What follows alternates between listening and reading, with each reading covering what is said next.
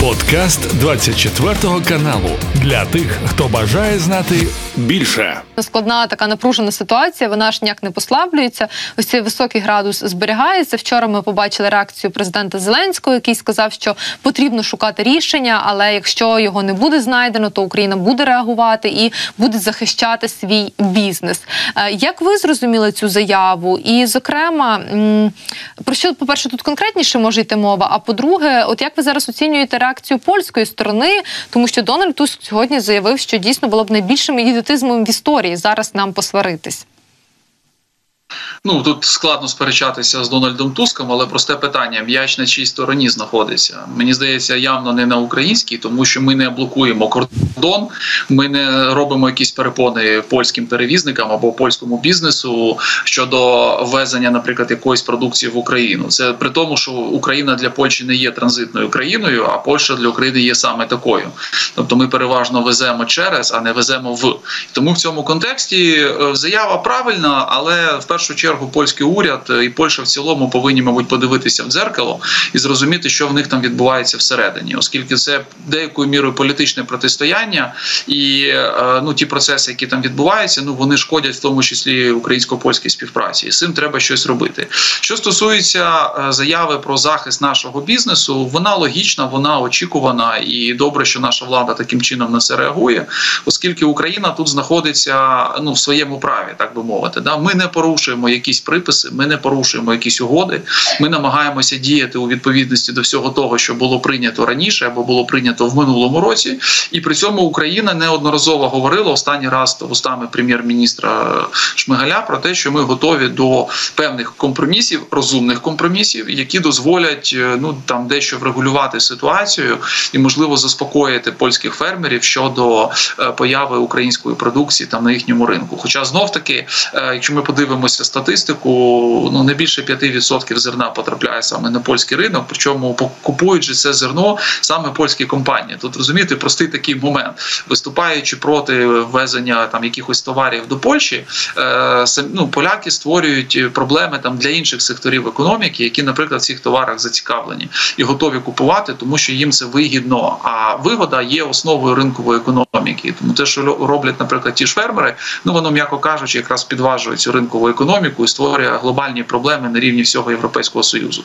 Тому Україна тут в своєму праві, і ми не використали далеко не використали ще один з таких інструментів, як звернення безпосередньо до європейських ну, комісій, інших європейських інституцій, які повинні врегульовувати це питання. Була там відповідна заява від них, що Україна там повинна також зрозуміти позицію, піти на якісь там компроміси.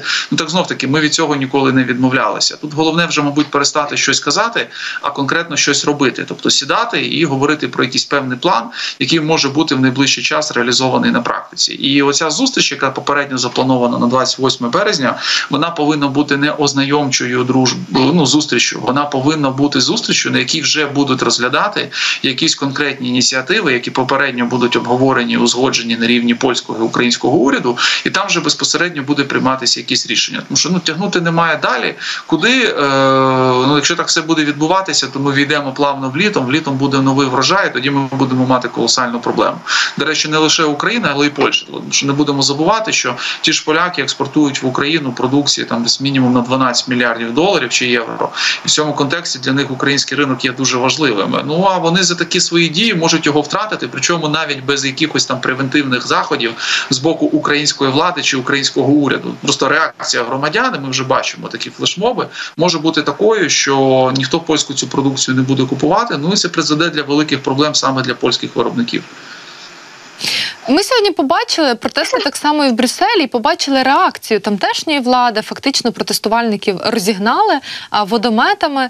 На ваш погляд, е, чи може тут прикладом і для польських правоохоронців слугувати ось така реакція на протести? Бо ми бачили ну таку певну бездіяльність. Принаймні багато журналістів, які е, висвітлювали події на кордоні, вони скаржились на бездіяльність польської поліції, яка не реагувала навіть на випадки, коли тамтешні, ну навіть е, не те, що протестувальники, а мабуть, провокатори висипали українське зерно і таке інше.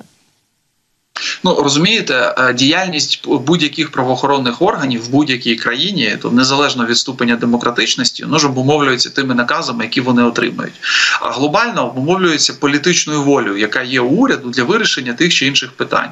Ну от у там влади, скажімо, Бельгії, така воля є. Да? Вони вважають, що вони щось порушують. Вони віддають відповідні накази. Поліція діє так, як вважає за потрібне, оскільки ну дійсно часто протестувальники е, не узгоджують якісь там свої акції. Ну от як зараз, да там трактор їде там на поліцейського, тобто він створює там певну загрозу, і зрозуміло, що ну реакція може бути відповідною, оскільки такої політичної волі немає у польського уряду. Плюс, як я вже згадував, е, всі ці протести це складова частина внутрішньополітичного протистояння, бо там є люди, які ну м'яко кажучи, уряд Туска не підтримують. А вони е, підтримують там ті сили політичні, які раніше були при владі, але за результатами останніх парламентських виборів програли. То відповідно ну ніякої реакції поліції на сьогоднішній день немає. Вони е, вважають, не вважають за необхідне втручатися, бо ну знають, що е, ну не факт, що до цього ще позитивно поставляться. Ну ладно, там протестувальники зрозуміло негативно, але вони навіть не знають, як на це відреагує влада. І от звідси така достатньо аморфна, достатньо пасивна позиція, яка дозволяє різного роду провокаторам займатися ну такими відвертими маніпуляціями. Добре, що, хоч але я так розумію, до речі, через присутність журналістів значною мірою, потім е, правоохоронні органи змушені на це реагувати і притягати цих людей до відповідальності. Тому до тих пір, доки там не з'явиться політична воля, ну як казав Туск, ми оголосимо певні там території переходи е, територіями з критичною інфраструктурою. Ну за логікою, значить, поліція, там армія, вони повинні ці території охороняти, не допускати туди жодних протестувальників, тому що там, де об'єкти критичної інфраструктури, ну вони не мають права проводити протести. Наприклад, в жодній країні світу протестувальники не можуть прийти на територію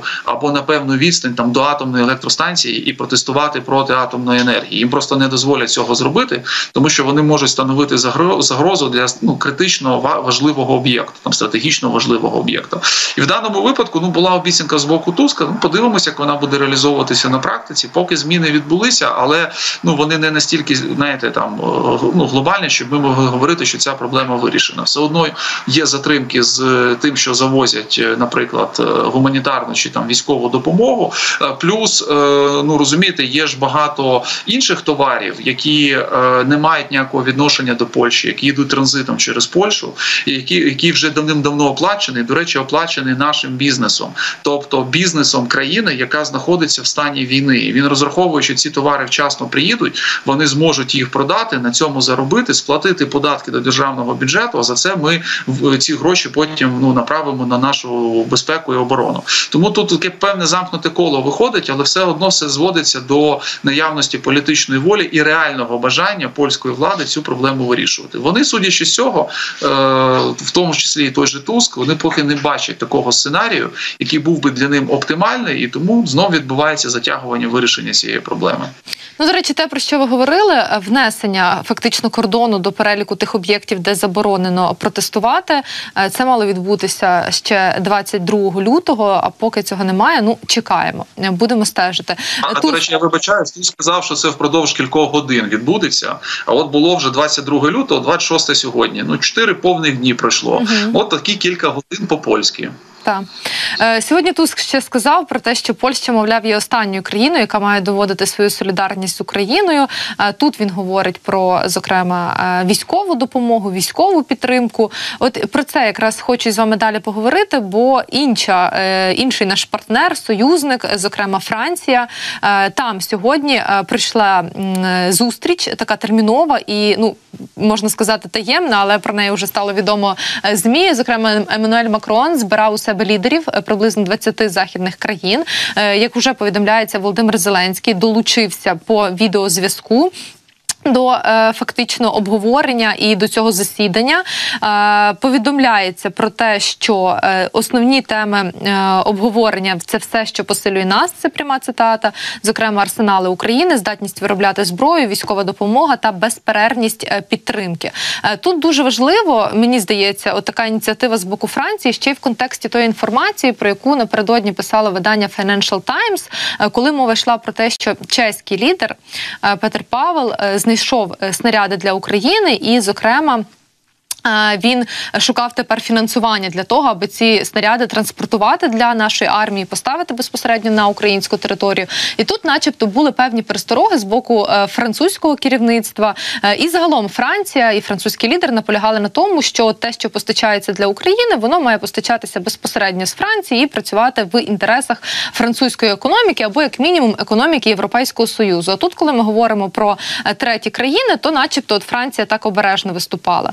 Ну і зараз зараз ми бачимо, що Франція збирає цілий захід, цілий саміт лідерів країн. І якраз головна тема це пошук снарядів для України, зокрема в третіх держав. То як ви оцінюєте це засідання і яких результатів очікуєте? Ну, Франція, до речі, разом з Грецією реально блокували просто купівлю снарядів у третіх країн для України впродовж ну, мінімум кількох місяців.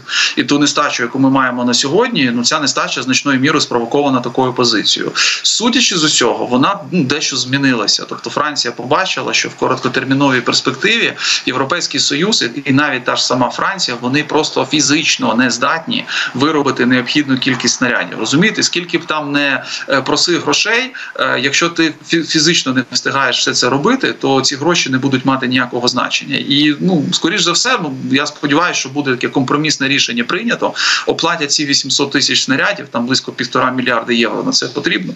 Їх достатньо швидко доставлять в Україну. Ми вже в березні місяці наші збройні сили зможуть їх використовувати. А далі ніхто ж абсолютно не проти, щоб Франція і інші країни налагоджували, збільшували своє військове виробництво, виробництво в тому числі снарядів, і там закуповували через європейські європейські бюджети ці снаряди і направляли в Україну. Ми тільки за Україна ж ніколи е, ну не не казала, що візьміть конкретно цей механізм або інструменти. Робіть так. Нам головне результат. А яким чином цей результат буде досягнуто, це вже не настільки принципово.